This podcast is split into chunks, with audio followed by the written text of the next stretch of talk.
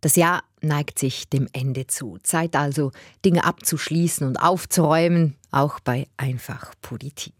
Da wäre zum Beispiel unser Postfach. Wir freuen uns ja immer über Nachrichten von euch und auch über eure Fragen. Da sind aber auch immer wieder Fragen dabei, über die wir jetzt nicht gerade eine ganze Folge machen können. Zum Beispiel, warum hat die Schweiz Halbkantone? Ja, das ist wirklich interessant, vor allem auch, weil es gar keine Halbkantone gibt. Korrekt heißt das Kanton mit halber Standesstimme. Ja, das hättest du jetzt gerne. So leicht kommst du mir aber nicht davon in der nächsten Folge. Warum es Kantone mit halber Standesstimme gibt, hört ihr hier in zwei Wochen. Und wenn ihr jetzt auch noch eine Politfrage habt, die unbedingt noch dieses Jahr beantwortet werden soll, schreibt uns doch auf einfachpolitik.srf.ch oder noch besser, schickt uns eine Sprachnachricht per WhatsApp auf 079 859 8757. Kontaktdaten stehen auch im Text zur Folge. Die Inbox ist aber nicht das Einzige, was wir aufräumen. Wir gehen zum Schluss des Jahres ein Thema an, das wir bei Einfachpolitik schon sehr lange, immer und immer wieder besprechen. 2018 ist nicht nur das Geburtsjahr von Einfach Politik, 2018 ist auch ein Jahr mit außerordentlich heißem Sommer. Und vor allem das Jahr, in dem sich in Schweden erstmals ein Mädchen mit zwei Zöpfen weigert, zur Schule zu gehen. Sie ruft den Schulstreik fürs Klima aus. Noch im gleichen Jahr tritt Greta Thunberg am UNO-Klimagipfel in Polen auf und liest den Mächtigen dieser Welt die Leviten. You say you love your children above all else, and yet you are stealing their future in front of their very eyes. You have run out of excuses and we are running out of time. Ihr stehlt euren ach so geliebten Kindern ihre Zukunft. Greta steht am Anfang einer Bewegung, wie es sie so noch nicht gegeben hat, die Klimabewegung. Ein knappes Jahr später gehen alleine in Bern 100.000 Leute auf die Straße, um ihrer Forderung nach Klimagerechtigkeit Nachdruck zu verleihen. Kurz darauf gewinnen bei den nationalen Wahlen 2019 die beiden Parteien mit Grün im Namen. Aber bevor sie dazu kommen, auf der grünen Welle zu reiten, kommt eine viel größere Welle. Corona. Diese Krise ist unmittelbarer als die Klimakrise. Auch Schüler und Klimastreikende sitzen im Homeoffice. Und heute hat die Klimabewegung in der Schweiz noch Schub.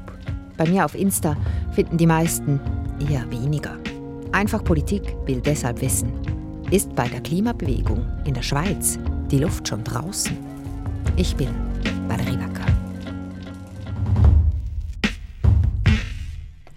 Bei mir im Studio ist Bundeshausredaktor Cordin Vinzenz. Du, es gibt so viel zur Klimabewegung zu erzählen. Wir haben so oft über eine Klimafolge diskutiert, aber alle Ansätze haben wir konstant verworfen. Ja, es ist halt auch schwierig.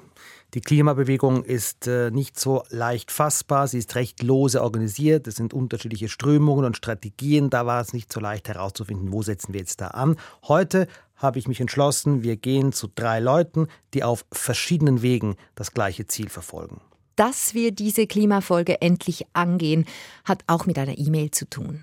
Ja, das war nach der Folge zu den Parkplätzen. Da musstest du Kritik einstecken für eine ungewöhnlich freche Bemerkung, dass du gesagt hast, äh, die Parkplätze seien vom Aussterben bedroht. Das fand ein einfach Politikhörer gar nicht lustig. Ja, Reto Wicker war gar nicht amused. Er fand das deplatziert.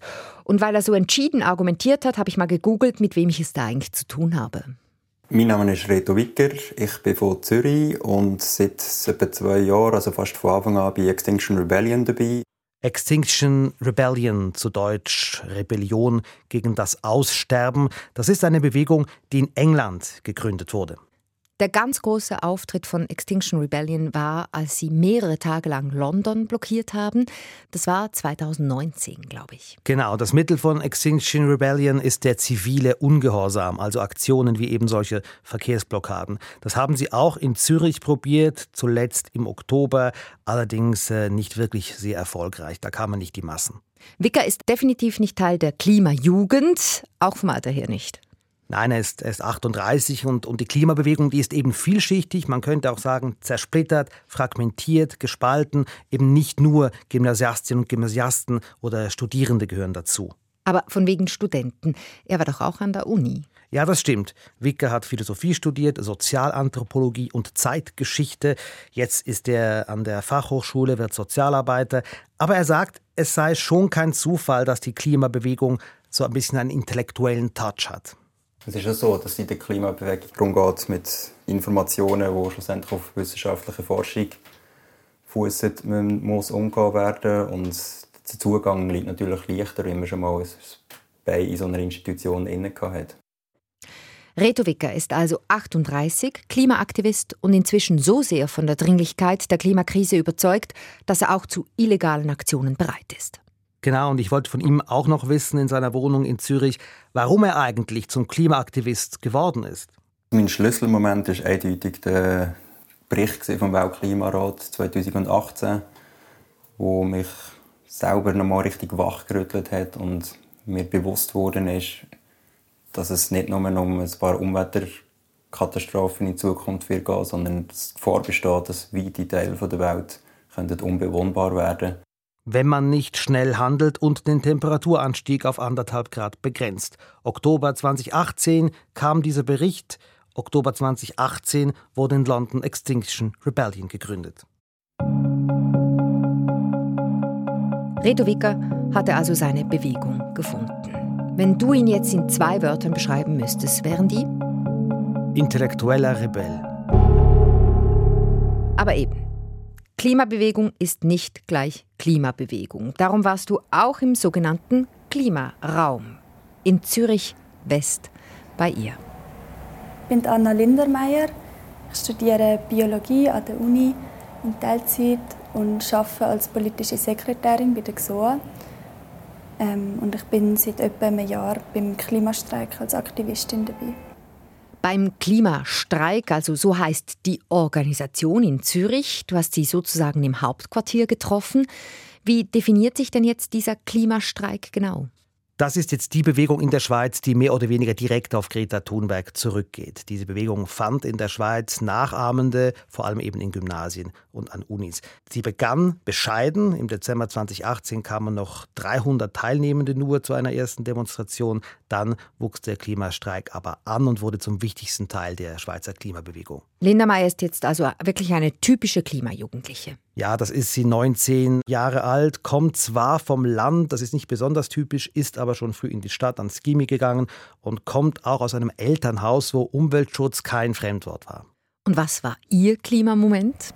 Ich habe schon in der Primarschule irgendwann haben wir gelernt, wie schnell Korallenriffe am Aussterben sind, weil, weil die Ozeane einfach saurer werden und so ganz viele so kleine Sachen, wie viele Tierarten aussterben und so. Und dann haben so Klimademos angefangen und ja, ich habe so ein bisschen meinen Platz gefunden, um mich einsetzen gegen die Klimakrise. So kam sie also zum Klimastreik. Was ist da Ihre Funktion? Das ist jetzt äh, die Gretchenfrage. Also man könnte sogar sagen, das ist die Greta-Frage. Was soll uns das Sprachbild sagen? Ja, Anna Linda Meyer ist einfach eine von ganz vielen Engagierten in der Bewegung. Der Klimastreik, der hat ja, wie übrigens auch Extinction Rebellion, keine Vereinsstrukturen, keine Präsidentin und, oder fixe Rollenverteilungen. Es gibt Arbeitsgruppen, Ad-hoc-Organisationskomitees und darum ist von außen auch sehr schlecht zu erkennen, ob es und wer denn der Kopf dieser Bewegung ist. Es gibt nicht so eine Ikone wie eben die Greta. Und wo steht denn jetzt dieser Klimastreik? Also was ist das Ziel dieser Jugendbewegung? Sicher einmal nicht nur und nicht einfach eine Jugendbewegung bleiben. Es ist natürlich schon das Ziel, ähm, eben eine breite Massenbewegung aufzubauen. Dass es nicht nur Jugendliche sind. Auch Jugendliche haben ja auch viel weniger Möglichkeiten zum ökonomischen Druck ausüben. Ökonomischer Druck ausüben, da kommt etwas ganz harmlos daher, ist aber wohl überlegt. Sie haben sogar ziemlich Revolutionäres im Sinn. Kommen wir nachher drauf. Zuerst noch deine zwei Wörter zum Beschreiben von Annalena Meyer. Nachdenkliche Revolutionärin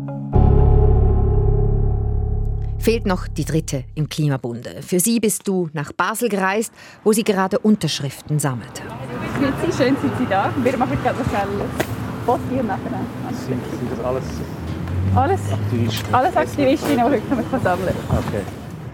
Also ich bin Julia Küng, Co-Präsidentin der Jungen Grünen Schweiz. Ähm, ich bin 20, äh, komme aus Zug und studiere an der Uni Zürich Psychologie und Geschichte im zweiten Jahr.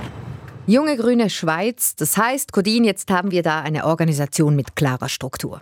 Richtig. Neben ihr gibt es noch einen Co-Präsidenten aus der Westschweiz, also schön korrekt, gender- und sprachenmäßig.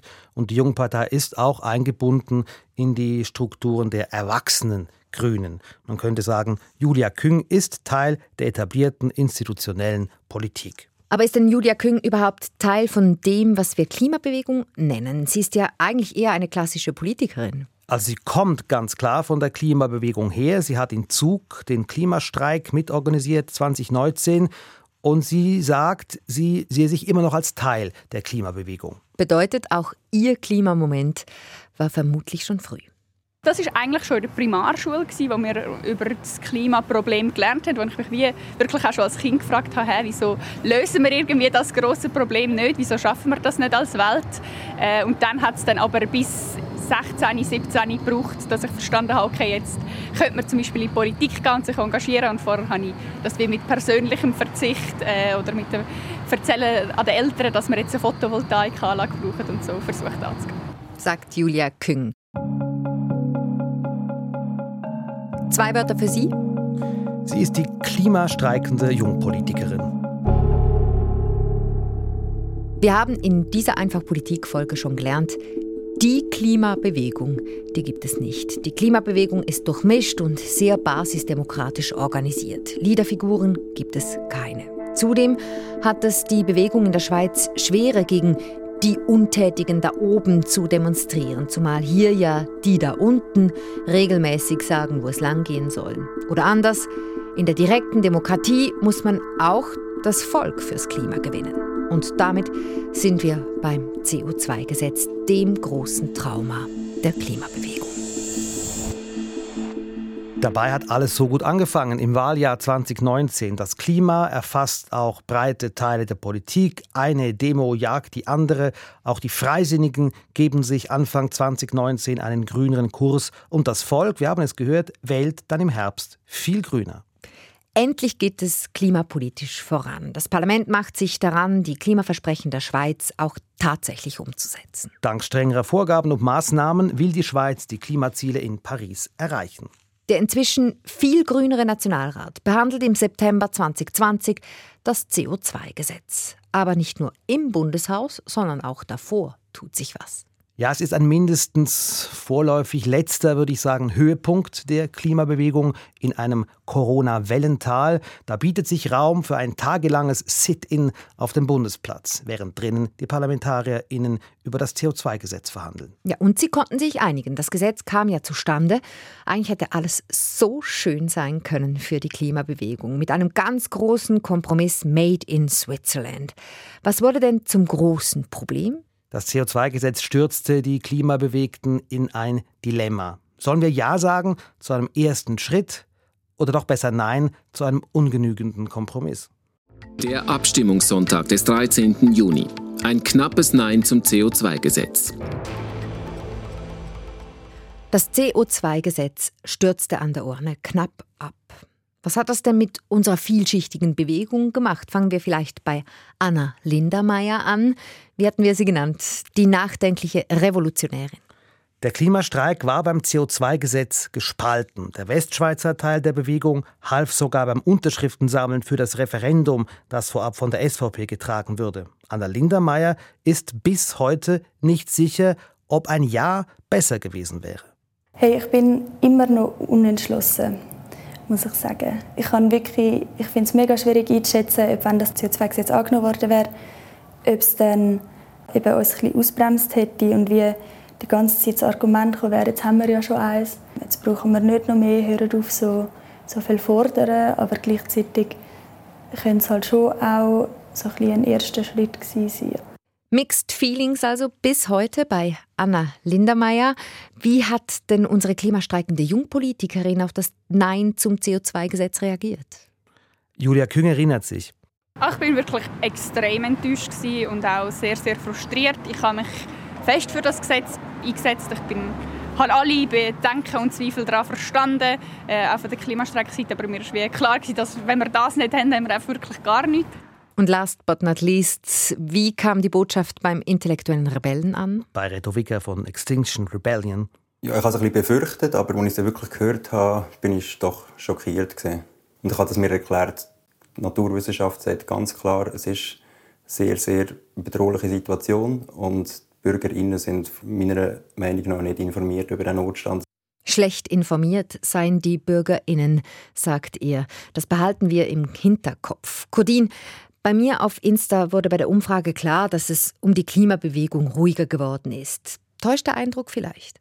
Also die Uneinigkeit über das CO2-Gesetz hat die Bewegung schon vor der Abstimmung tatsächlich blockiert und das Resultat hat dann auch nicht geholfen. Und die Politologin Chlor Jans vom Forschungsinstitut GFS Bern, die die Klimabewegung beobachtet, sagt dazu, das Nein zum CO2-Gesetz ist definitiv ein Dämpfer gewesen, vor allem für die Kräfte, äh, eher realpolitisch ausgerichtet sind, die wirklich Veränderungen auch im Parlament und in der Politik äh, gesehen wollen. Ähm, das ist natürlich äh, jetzt irgendwie weniger gut verankert, heißt aber nicht, dass nicht breite Teil der Bevölkerung nach wie vor viele Anliegen der Klimastreikenden teilen. Das Volk will also schon Klimaschutz im Prinzip, sagt die Politologin.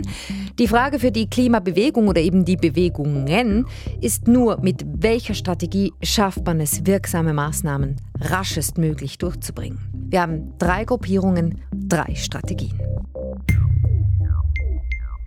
Gehen wir die Strategien doch mal durch. Strategie 1. Mit Streiks das System verändern. Das ist der Ansatz des Klimastreiks, denn Anna Lindermeier sagt, ich glaube nicht daran, dass wir in unserem jetzigen politischen System schnell genug können unsere Emissionen reduzieren können, um, um unter der 1,5 Grad Grenze zu bleiben. Darum sollen gezielte Streiks die Unternehmen und die Wirtschaft unter Druck setzen, sodass sie zusammen mit der Politik die nötigen Maßnahmen ergreifen. In der Politik sollen alle, auch Jugendliche und Ausländerinnen, mitbestimmen und vor allem auch die Wirtschaft soll demokratisiert werden. Demokratisierung der Wirtschaft, Macht der Arbeiterschaft, das ist der Sozialismus im Prinzip. Demokratischer Sozialismus könnte man sagen und schon auch ein bisschen Marxismus spielt damit rein, wenn man hört, wie sie die Situation der Menschen heute beschreibt. Das System, das wir jetzt haben, wird eigentlich die Menschen möglichst zu funktionierenden Maschinen machen, quasi, wo helfen, mehr und mehr produzieren. Und durch das hat man wie eigentlich nicht, ja, nicht so viel Zeit, um selber sich mit Problemen zu beschäftigen, die nicht gerade mega präsent sind oder nicht gerade mega fest direkt die Betroffenen irgendwie haben. Und darum sagt die nachdenkliche Revolutionärin vom Klimastreik, muss das System geändert werden. Mit Streiks. Aber dafür fehlt ihnen eigentlich die Power, oder? Ja, es fehlen ihnen die Massen, um im Jargon zu bleiben. Das weiß Anna Lindermeier auch. Der Klimastreik müsse breiter werden, sagt sie. Denn eine Erfahrung hat sie schon gemacht. Wenn wir Schülerinnen und Studentinnen ähm, streiken, dass es dann Politik nicht interessiert. Also es, es, hat, kein, es hat keine ökonomischen Auswirkungen und es ist mhm. relativ, es stört relativ irrelevant. Genau, mhm. es stört nicht fest. Okay, der Klimastreik will also nicht mehr und nicht weniger, als die Wirtschaft und die Gesellschaft auf allen Ebenen zu verändern. Da stellt sich mir eine Frage. Ich glaube, ich weiß welche. Und kann man das gewaltfrei machen? das ist eine gute Frage. Ähm, das kann ich natürlich nicht. Also, das weiß ich wie nicht. Aber ähm, das ist natürlich die Hoffnung, dass wir mit genug, einer genug grossen Arbeiterinnenbewegung und Demokratisierung dann von Konzernen und Firmen, ähm, dass wir gewaltfrei kann, kann durchbringen ja. So ganz ausschließen mag sie Gewalt also dann nicht. Okay, machen wir weiter mit Strategie 2, die Bürgerversammlung. Das ist der Weg von Extinction Rebellion in der Schweiz. Die Annahme von unserem intellektuellen Rebellen Reto Wicker, wir haben es gehört, die Bürgerinnen sind nicht dumm, nur schlecht informiert. Darum soll eine ähnliche politische Dringlichkeit erzeugt werden, wie wir sie in der Corona-Politik erleben, und eine Infooffensive gestartet werden. dass wir in ein paar Jahrzehnten fast jedes Jahr so eine Überflutung werden haben wie das Jahr, fast jedes Jahr so eine Hitzewelle haben wie den letzten zwei, drei Jahren, dass wir mit Bergstürzen rechnen müssen, dass das alles miteinander kann auftauchen kann, dass das Landwirtschaft nicht mehr möglich ist, dass äh, gewisse Gebiete nicht mehr lebenswert werden, dass die Gletscher so stark schmelzen, dass die Wasserversorgung nicht mehr gewährleistet ist, dass AKWs nicht mehr gekühlt werden können. Das ist eine Situation, die so krass den Alltag der Leute wird verändern und es gibt keine außerordentlichen Medieninformationen, wie das zu Covid ganz normal geworden ist. Interessant. Die Klimakrise müsste behandelt werden wie die Covid-Krise, forderte er, also inklusive Notrecht und Sonderpressekonferenzen. Da interessiert mich eure Haltung dazu. Findet ihr A, ja, ganz genau so, das wäre angebracht? Oder findet ihr B, nein, auf keinen Fall. Noch mehr Krise halte ich nicht aus. Wir sind nicht unmittelbar an Leib und Leben bedroht. Sagt es uns 079 859 87 57 per Sprachnachricht oder einfach politik.srf.ch.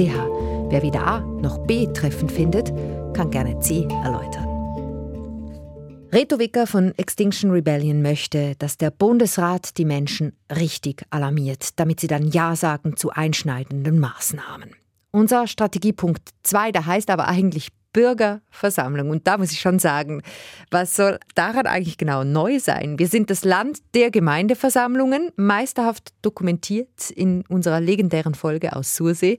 Grenzerfahrung Gemeindeversammlung, sechs Stunden warst du, glaube ich, da. Ja, ist immer noch ein Hörgenuss. Wir haben es Unbestritten, unbestritten, ein Klassiker. Aber Bürgerversammlungen sind eben gerade nicht einfach Gemeindeversammlungen oder auch Landsgemeinden, wie wir sie kennen, wo alle Stimmberechtigten kommen können.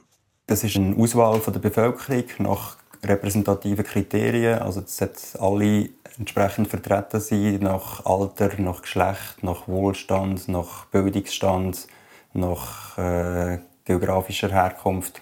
Und die Menschen werden dann informiert über mehrere Tage, über mehrere Wochen hinweg durch Expertinnen, durch Interessenvertreterinnen, durch Betroffene. Die können auch Vorschläge aus der Bevölkerung aufnehmen und das dann in kleinen Gruppen immer und immer wieder diskutieren werden zusammen Vorschläge selber darüber abstimmen und schlussendlich die Vorlagen im Volk mhm. oder im Parlament unterbreiten.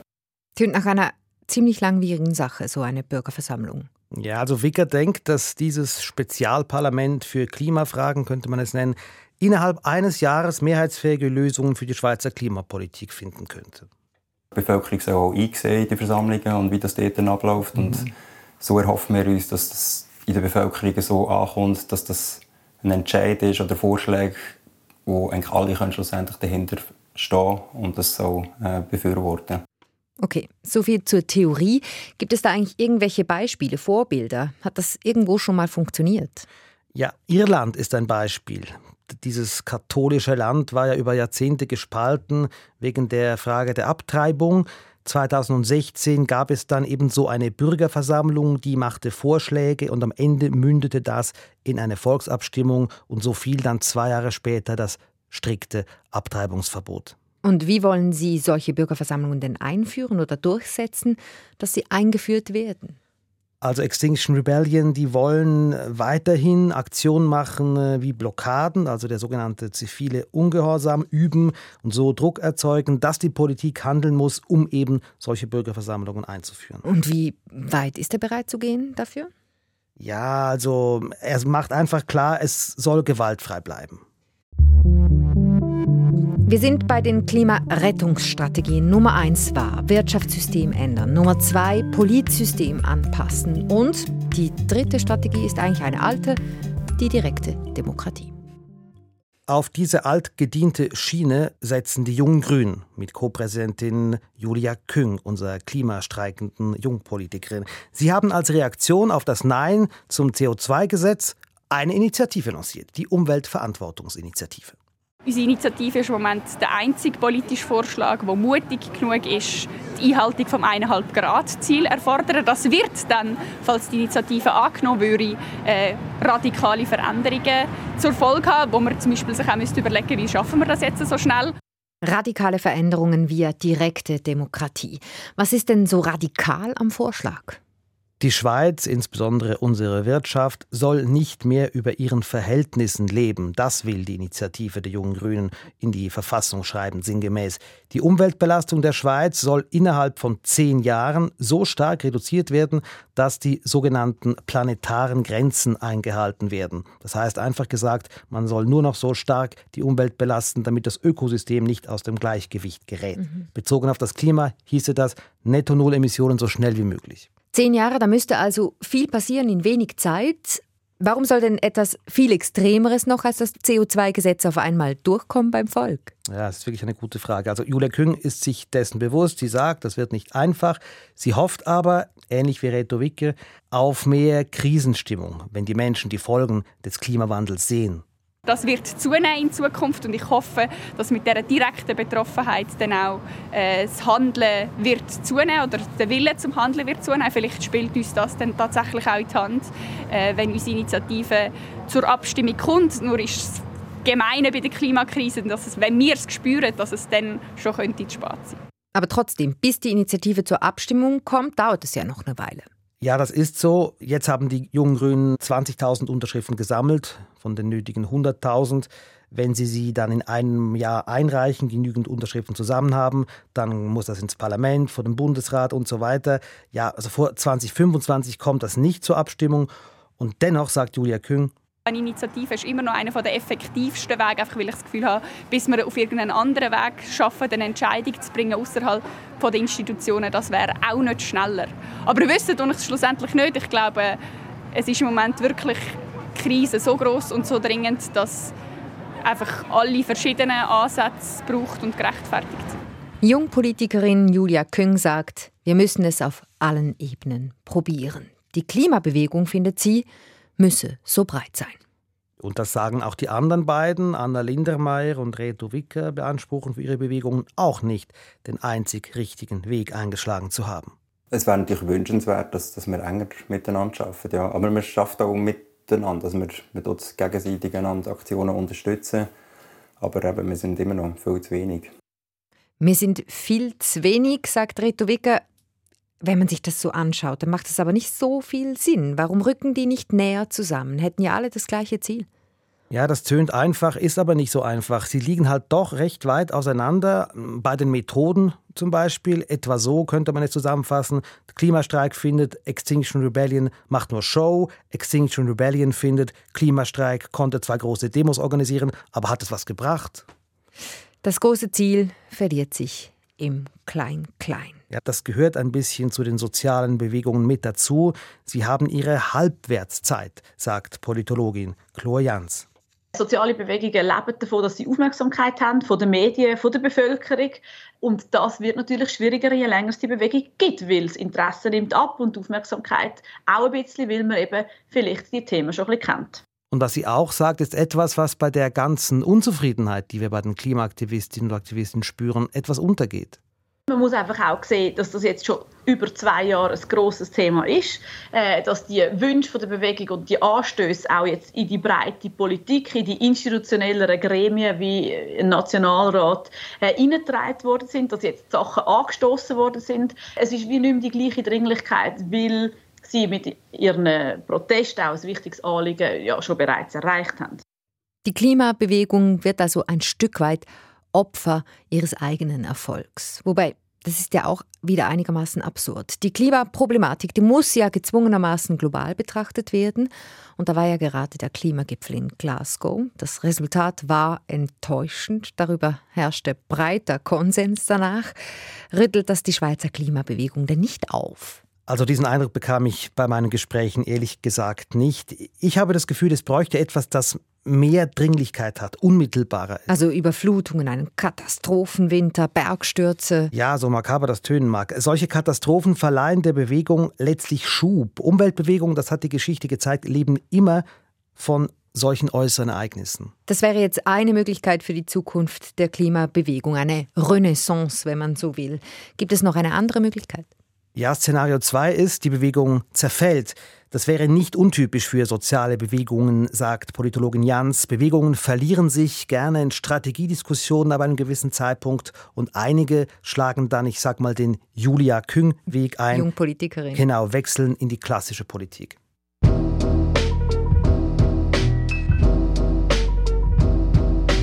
Beides wäre einfach Politik. Das war eine Folge von Corinne Vinzenz und Valerie Wacker. Produktion Janis Fahrländer. Technik Jakob Liechti.